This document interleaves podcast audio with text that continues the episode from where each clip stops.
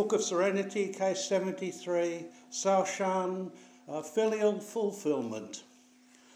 A monk asked Cao Shan when one leaves off his morning clothes. How about that?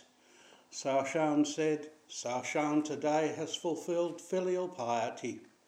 The monk said, How about after you have fulfilled how, how about after you have fulfilled filial piety?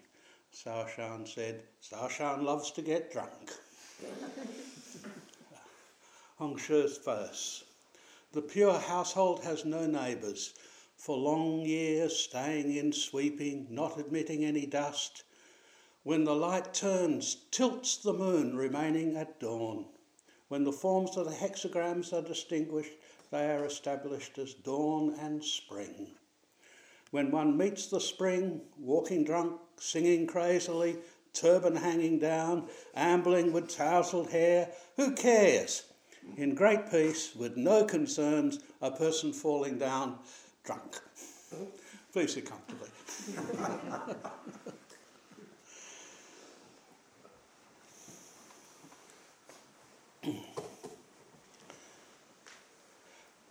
uh,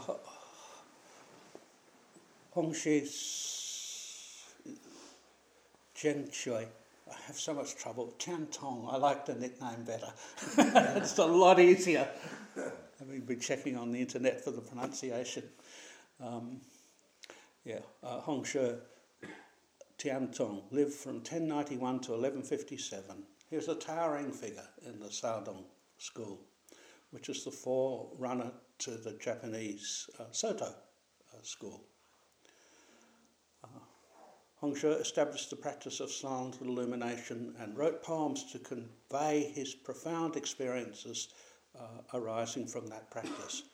Uh, one of these poems, the poem, poem of silent illumination, uh, we chant in our zendo uh, here, uh, as well as oh, as well as in Sesshin.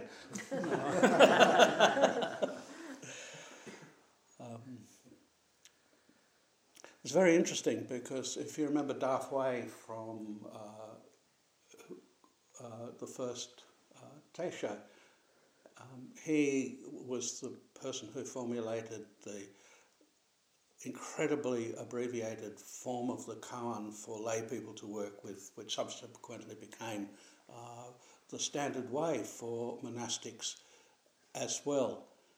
And uh, he was also the one responsible for burning the blocks and as many available copies as the Blue Cliff record as he can to avoid the kind of abuses of koan work as he saw it uh, in uh, around him. And um, the same Da Hui uh, attacked uh, uh, Hongzhi, uh, who, who advocated silent uh, illumination as a very important practice, not as a sole practice, because he collected 100 koans, wrote verses on them, one of the great collections of koans. But um, went after him, um, feeling that uh, this practice of silent illumination, which um, is also an enlightenment path to enlightenment. Um, uh, yeah. And um, so the, the bamboo, bamboo telegraph picked this up, of course, and uh, actually built up the, uh, the disputation into something which actually affected the subsequent development of Zen, that Lin Chi and Caodong became more polarized uh, through this, each protecting their brand. So it was quite consequential. However, and this is really, really interesting, is that Da Hui and uh, actually uh, had a quite a good connection. And uh, it's a little bit like um, Stravinsky and Schoenberg in LA, um, the two greatest Western com- composers in the Western world at the time. And there was huge debates about who was the greatest and who should take over which techniques of each and all of that. But every Saturday morning they'd meet for a coffee and then have a game of tennis. and with uh, Hongzhi and Da Hui, um, they, when Hongzhi was close to death, he got Da Hui to look after his affairs. So yeah, uh, so yeah, the media, the bush, te- oh, sorry, the bamboo telegraph um, was uh, it was kind of unfortunate because the two of them actually were well connected and actually were fellow students of uh, One Wus at one, one time, early on.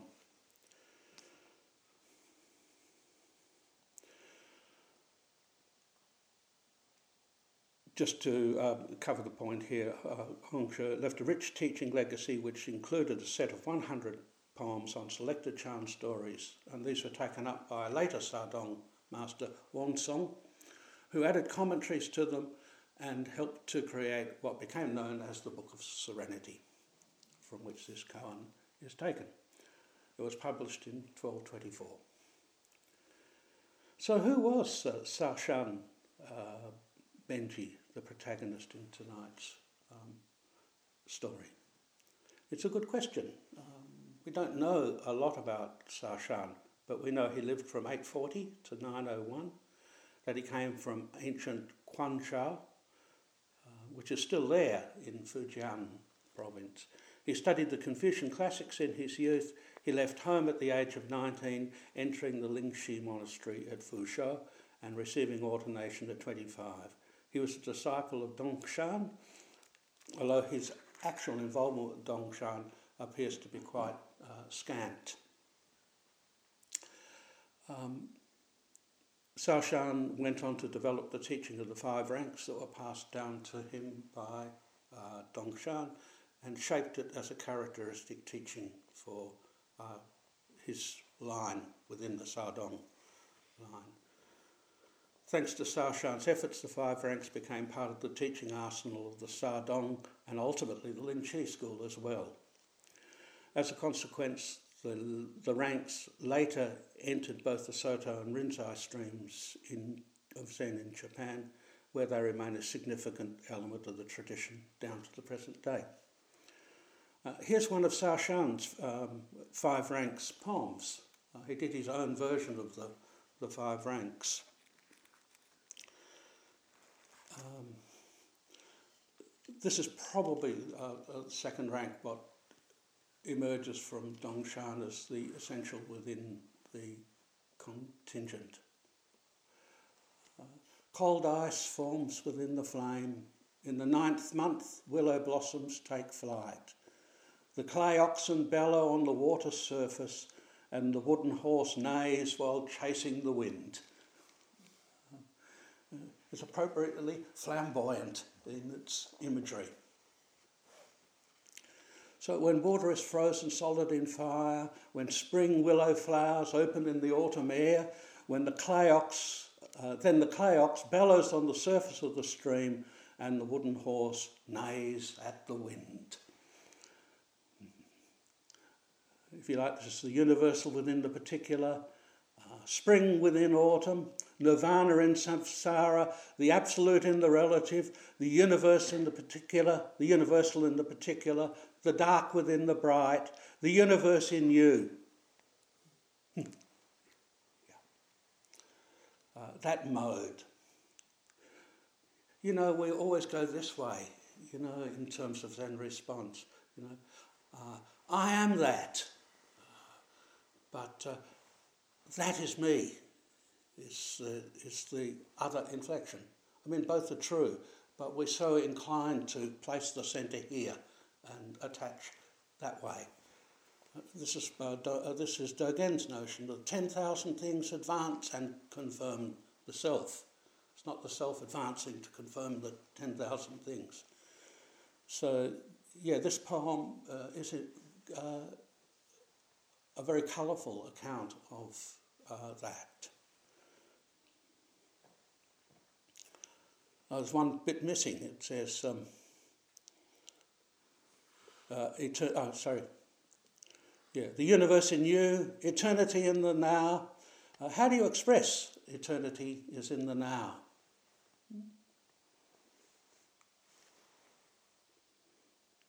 It's about 20 past seven.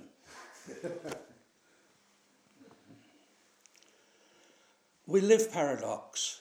Uh, we are timeless and vast, and in the same breath, we are limited, mortal, and entirely unique.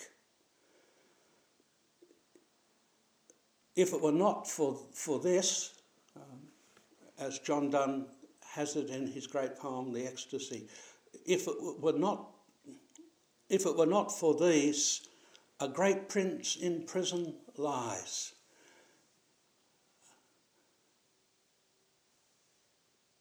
If it were not for this, the experience of this, uh, then there is no, the vastness has no feet, has no hands, has no legs, has no expression.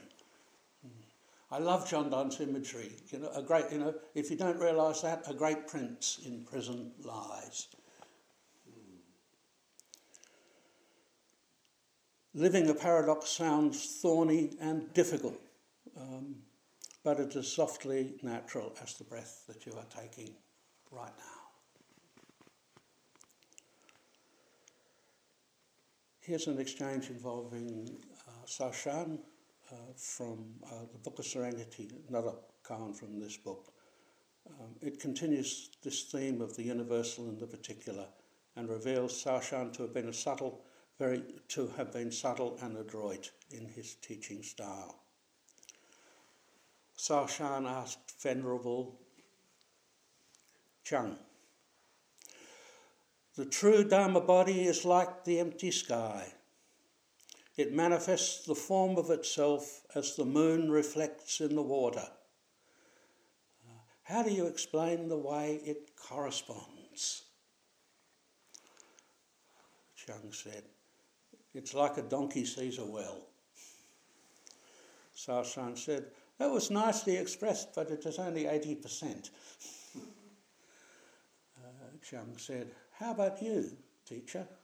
Cao said, it is like a well sees a donkey.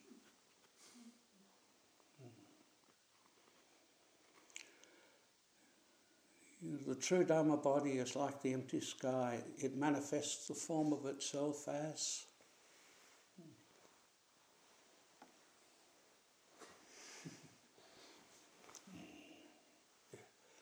each one.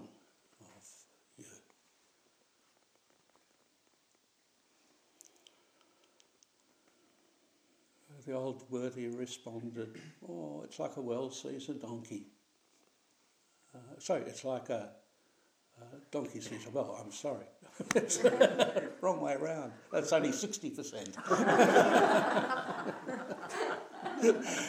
it's, like a well sees a donkey. And then uh, uh, Cao Shan says, Oh, well, that's only 80%. Be really careful here, you know 80%, you know, um, 80% is it. 100% is it. 6% is it. Yeah. Uh, each of those uh, fully, uh, full and complete. Even with our limitations, even with our brokenness, uh, we are the vastness at play. Even falling down dead drunk day after day, year after year, uh, we are still that.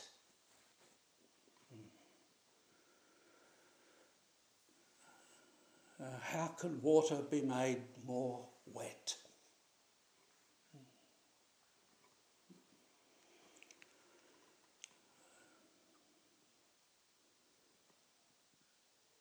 As Joko Beck says so beautifully, summing this up, she says, everyone is doing their best.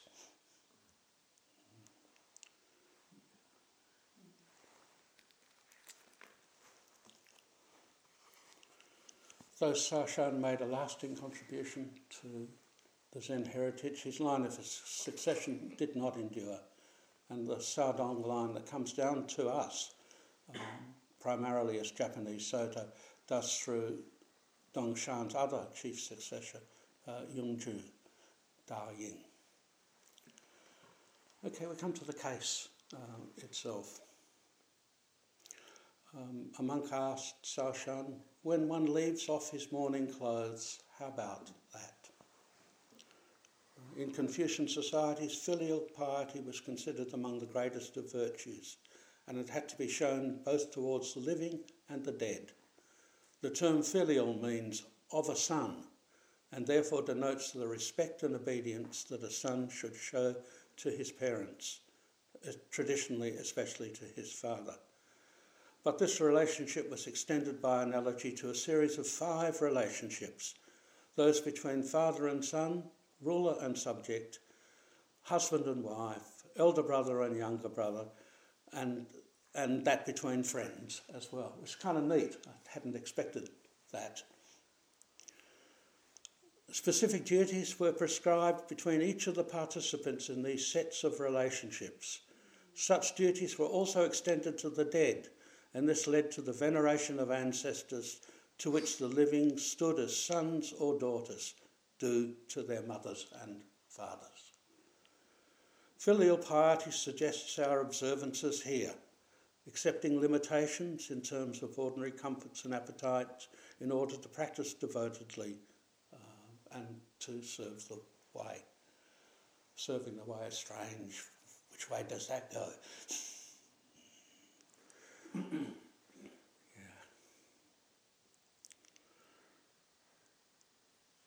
the expression that Dongshan uses for practice, he says, we darken the darkling path. Uh, which he may have said just simply means persevering in practice. The dark clothing we wear suggests not so much the darkness of death uh, in any kind of literal sense, but rather uh, night sky darkness, the darkness of non differentiation. I love it. We're in a tradition that wears black. uh, uh, with all of that richness of uh, association. At depth, the image of filial piety, with its prescribed mourning, uh, evokes the great death of realization, in which the undifferentiated vastness is experienced as not other than you, yourself. Darkness in the Christian sense is reflective of sin and error. However, in Zen Buddhism, it is fertile and liberating. There's beautiful lines from the poem called The Song of the Precious Mirror Samadhi, apparently a transmission gift from Dongshan to Caoshan. Fully illuminated at midnight, hidden at daybreak. It's an example. He's talking about justice, the Dharma of justice that is passed down from the Buddha. And this Dharma of justice is fully illuminated at midnight. Beautiful, the light and the dark completely entwined. Uh, hidden at daybreak.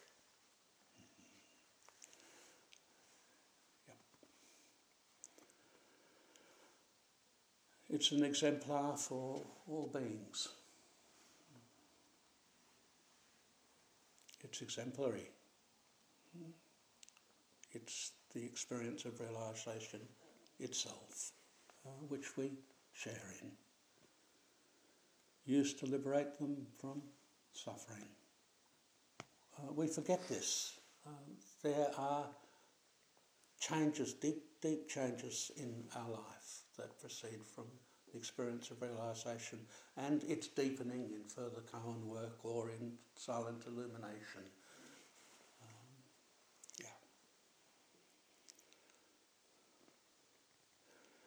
In a way, um,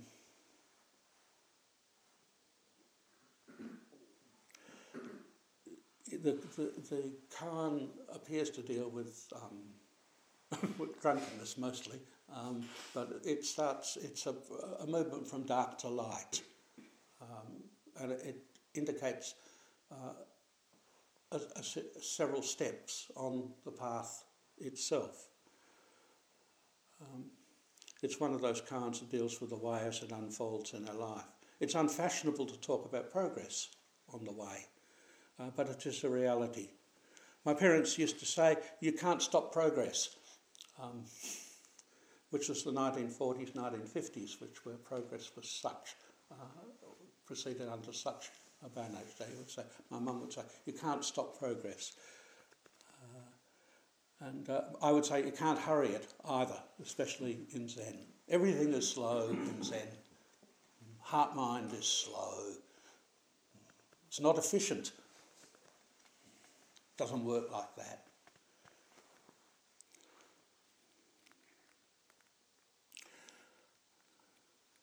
Always at rest, forever on the way. The always at rest bit is just this present moment in its vastness and all inclusiveness. At the same time, in the same breath, um,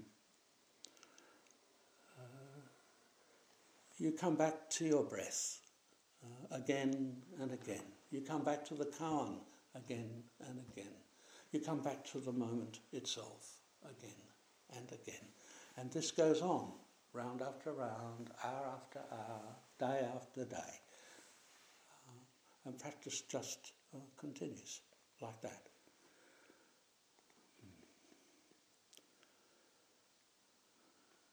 You know, the flowering of spring, as it's indicated here, comes unexpectedly.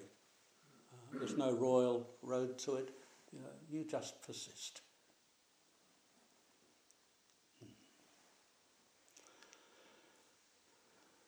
You know, in the depths of winter, uh, there is also dawn and the spring springing. In a way, there is progress, and in a way, we are already complete, both top and bottom, before and after. Uh, and we glimpse that, uh, labour to express and integrate it, and finally embody and forget that vastness.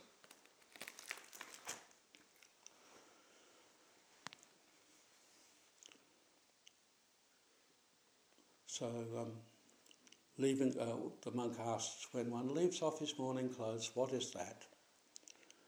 Uh, this is the dawn of awakening after the darkness of the vast and timeless night.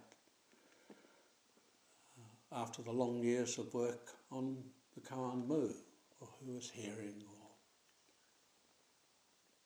who am I? Who is this one? Hmm. There's a wonderful image that uh, Dongshan uses for that uh, dawn of awakening after the darkness of the long night. He writes, A withered tree blossoms in timeless spring. Not a dead tree, just a withered tree. This is all very much part of the mourning, uh, M-O-U-R-N-I-N-G, uh, aspect of this uh, koan, its darkness.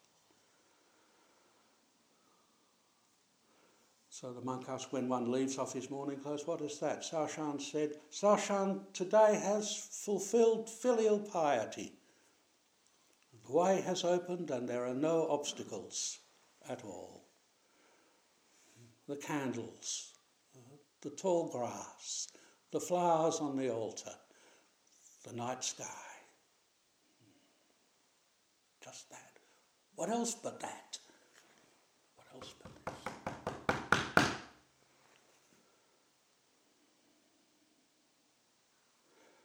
Yeah. And then the monk asks, How about you after you have fulfilled filial piety? Caoshan says, Caoshan loves to get drunk.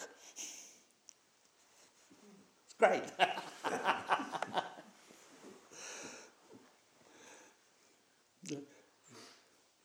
I, I, I, suspect this may have more to do with the intoxicated joy of realization and living the realized, the realized life. but um, look, who knows? You know, he loved to get drunk. You know, he never stayed longer than three months in any place. He travelled as, a, as an itinerant teacher. And who knows? I mean, three months is probably long enough for your demons not to appear. or not to appear too obviously. Um, but he kept moving. There are many reasons it might have been. It's, it also is three months is you don't get too attached and you don't allow too much attachment Maybe he enjoyed his freedom to, to move. Maybe he loved to get drunk. yeah. Mary's Teisho on night one, uh, where one of the pr- protagonists was Cao Shan himself, uh, latches beautifully with tonight's case. And I'll just read that uh, case. It's case 10 for the women. A monk said to Cao Shan, I am Jing Shui, solitary and destitute. Please give me alms. Cao Shan said, Venerable Shui. Jing Shui said, Yes, sir. Cao Shan said, You have already drunk three cups of the finest wine in China, and still you say you have not moistened your lips. So, what were those three cups? of the finest wine in China.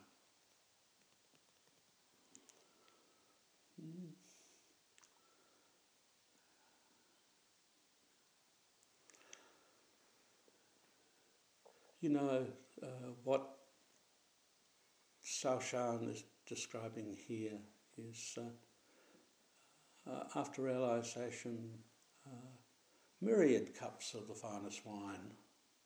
Mm just hearing, uh, sitting on the train and enjoying the conversation of people on the train, or enjoying the sight of people on their on their phones, hundreds of them. the mark of the age. uh, you know, it's that it's that kind of thing. Like Yamada Roshi, we used to sit uh, when he was in Hawaii. I remember meeting him, and students would sit with him out on the lanai, and uh, he didn't talk much. He, they, the, the students the, who were looking after him used to buy all of these expensive Japanese dish, uh, delicacies in Honolulu, but he would sit there and uh, he would put bear much. Uh, uh, what do you call it? Um, you squeeze on uh, it's. Shoji. Pardon? Shoji. Uh, uh, no, it's not not that. Um, it's a source. Yeah, maybe it is. And uh, he would just be tipping it onto his porridge. Which, or imagine uh, chili sauce, you know, uh, just sitting there squeezing on his porridge. But he would listen to students. Students would just talk, and he would sit there contentedly, just listening and just listening and just listening uh, to them. Um, yeah, he'd say something from time to time, but he was very, very generous. And you got the impression that he just enjoyed the, the whole the whole thing. It's also interesting in this koan because Jing Shui, uh, who is solitary and destitute, um, is very much wearing the clothes of mourning. It's the same spirit as this uh, koan, really. Um, yeah, having let go of everything, nothing to cling to, and begging for the sustenance of the, the teaching. Itself. I've let go of all my concepts. Uh, everything is dark. I have nothing to cling to. Please teach me. Like that.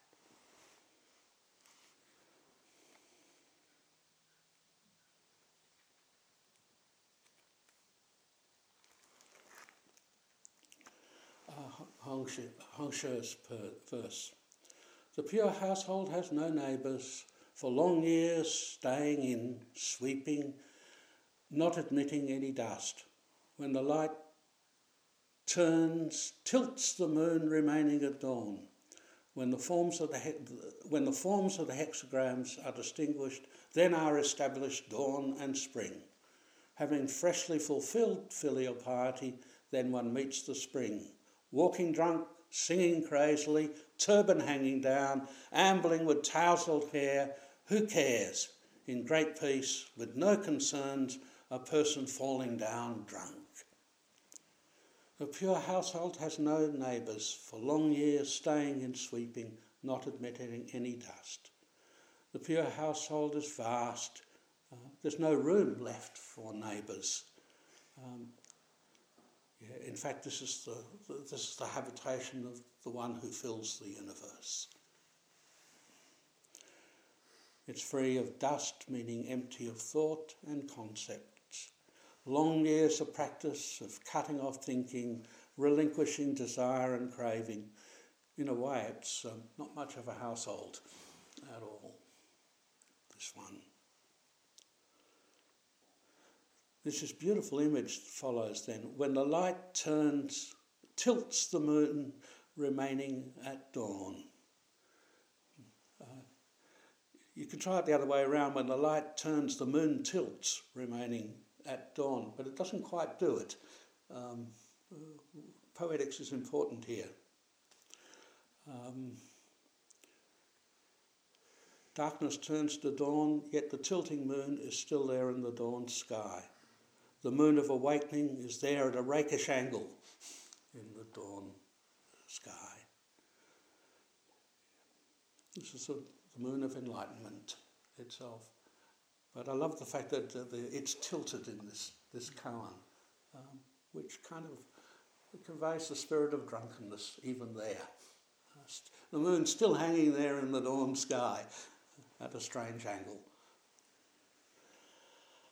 Uh, when the forms of the hexagrams are distinguished, there are established dawn and spring. Uh, the form of the hexagram that does establish this is turns out to be the radiant uh, Qian hexagram, the first in the I Ching, which is the creative heaven. six, unbro- uh, six unbroken lines of this, the first hexagram in the I Ching, stand for the primal power, which is light giving, active, strong, and of the spirit. Its image is heaven. It denotes the creative action of the holy person or sage, of the ruler or leader of people, who through their power awakens and develops their higher nature. The creative works, um, creative works sublime success furthering through perseverance. Um, yeah. What can you say? I mean, yeah, it, it's radiantly um, empowering and empowered.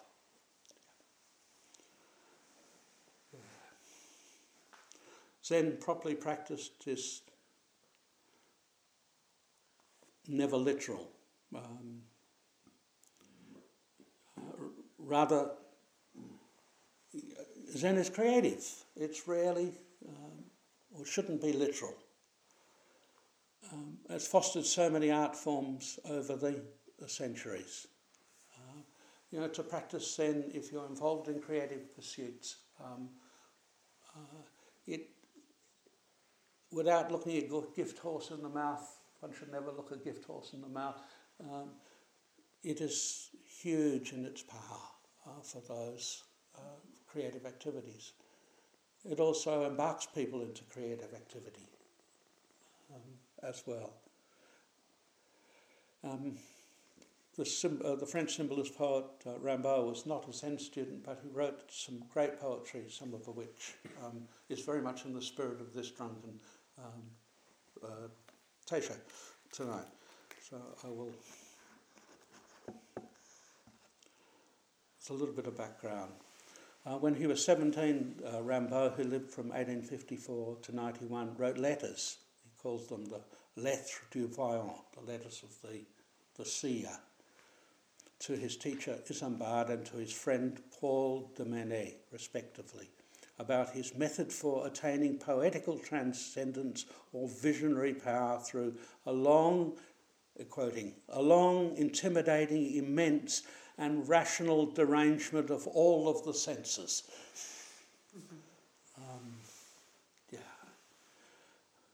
Here we're into deconceptualizing the senses. True seeing is uh, that candle, that candle, the Buddha figure. Hmm. But uh, was uh, long, intimidating, immense, and rational derangement of all the senses. He went on, the sufferings are enormous. um, but one must be strong, be born a poet, and I've recognized myself as a poet. And here's the opening poem of his Illumination. Uh, illuminations called After the Deluge. And um, it's got very much the spirit of, uh, of the way. In the, Tao that cannot be spoken, um, tumbles into words. As soon as the idea of the deluge had subsided, a hare stopped in the clover, and swaying flower bells and said a prayer to the rainbow through the spider's web. Oh, the precious stones that began to hide, began to hide, and the flowers that already looked around. In the dirty main street, stalls were set up, and boats were hauled towards the sea, high, high tiered as in old prints. Blood flowed at Bluebeard's, through slaughterhouses, in circuses, where the windows were blanched by God's seal.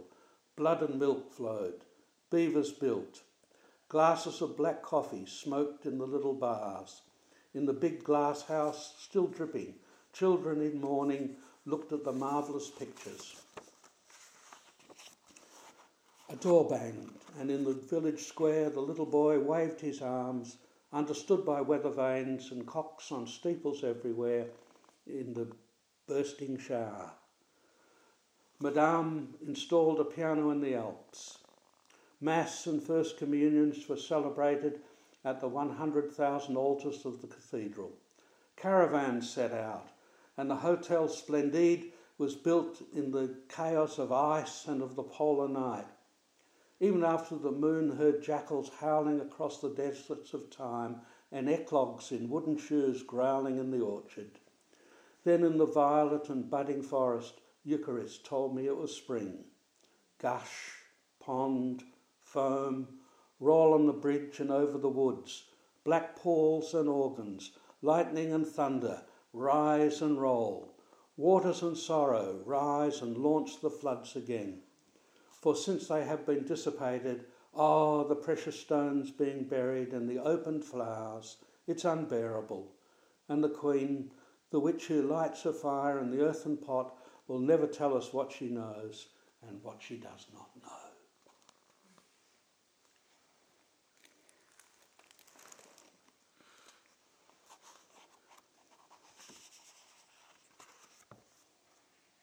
One meets the spring walking drunk, singing crazily, turban hanging down, ambling with tousled hair. Who cares? In great peace, with no concerns, a person falling down drunk. This is collapsing into the great life of the way, completely untrammeled, opening your arms to it all, in love with it all. I remember playing piano at the waterfront restaurant, which my daughter used to call Cockroach Kitchen because it was notorious for the fact that it was very unclean and uh, the rats used to come up from the river. I remember one night uh, when I was sitting there talking to a couple who were getting married and they wanted to get married in the restaurant and they were on one sofa here and I was here. We were talking about what tunes they might like and requests and that. And walking along behind them along the bar were two rats. it's like I was horrified, you know. think, don't turn around. and the rats just walk, walk straight through and back to the river, you know.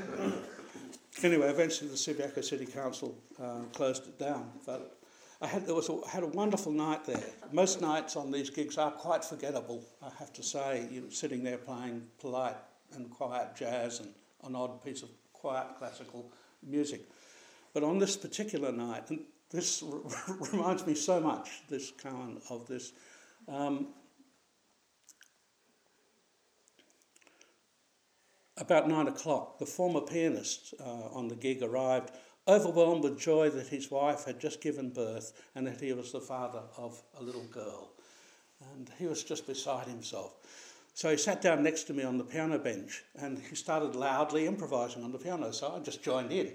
And uh, the, the, it was very, very loud, this huge wave of sound where, the, you know, and uh, some people started to leave. It's hard to know why people leave. Maybe it was time for them to go, but maybe it was too much for them. And there's the maitre d' waving his hands to try and stop it, you know. and uh, it's um, yeah, but it, it, was it was fantastic. It was an amazing experience. You know, it was it was just so liberating to be able to actually really play and, and to feel his joy and uh, in that. And um, uh, afterwards, it didn't diminish my happiness to find that he'd wet himself and there were gleaming puddles all round the piano uh, but it didn't diminish my happiness one bit. It kind of added to it in a way. By this time, he'd gone, of course. so,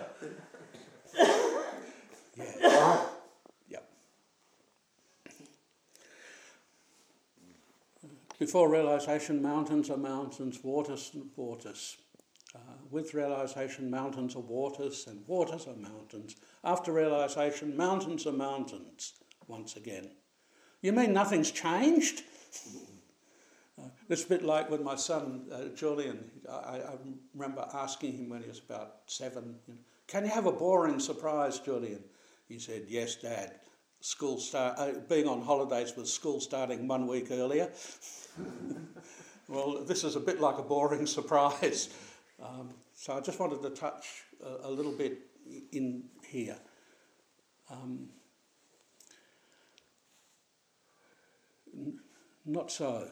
Uh, the crazily differentiated world is reborn in you as you.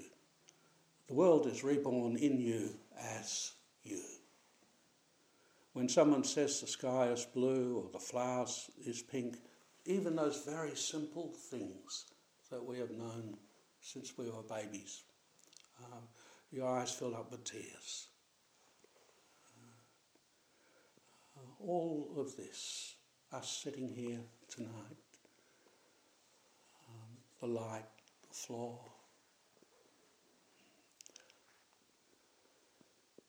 Uh, your heart beating.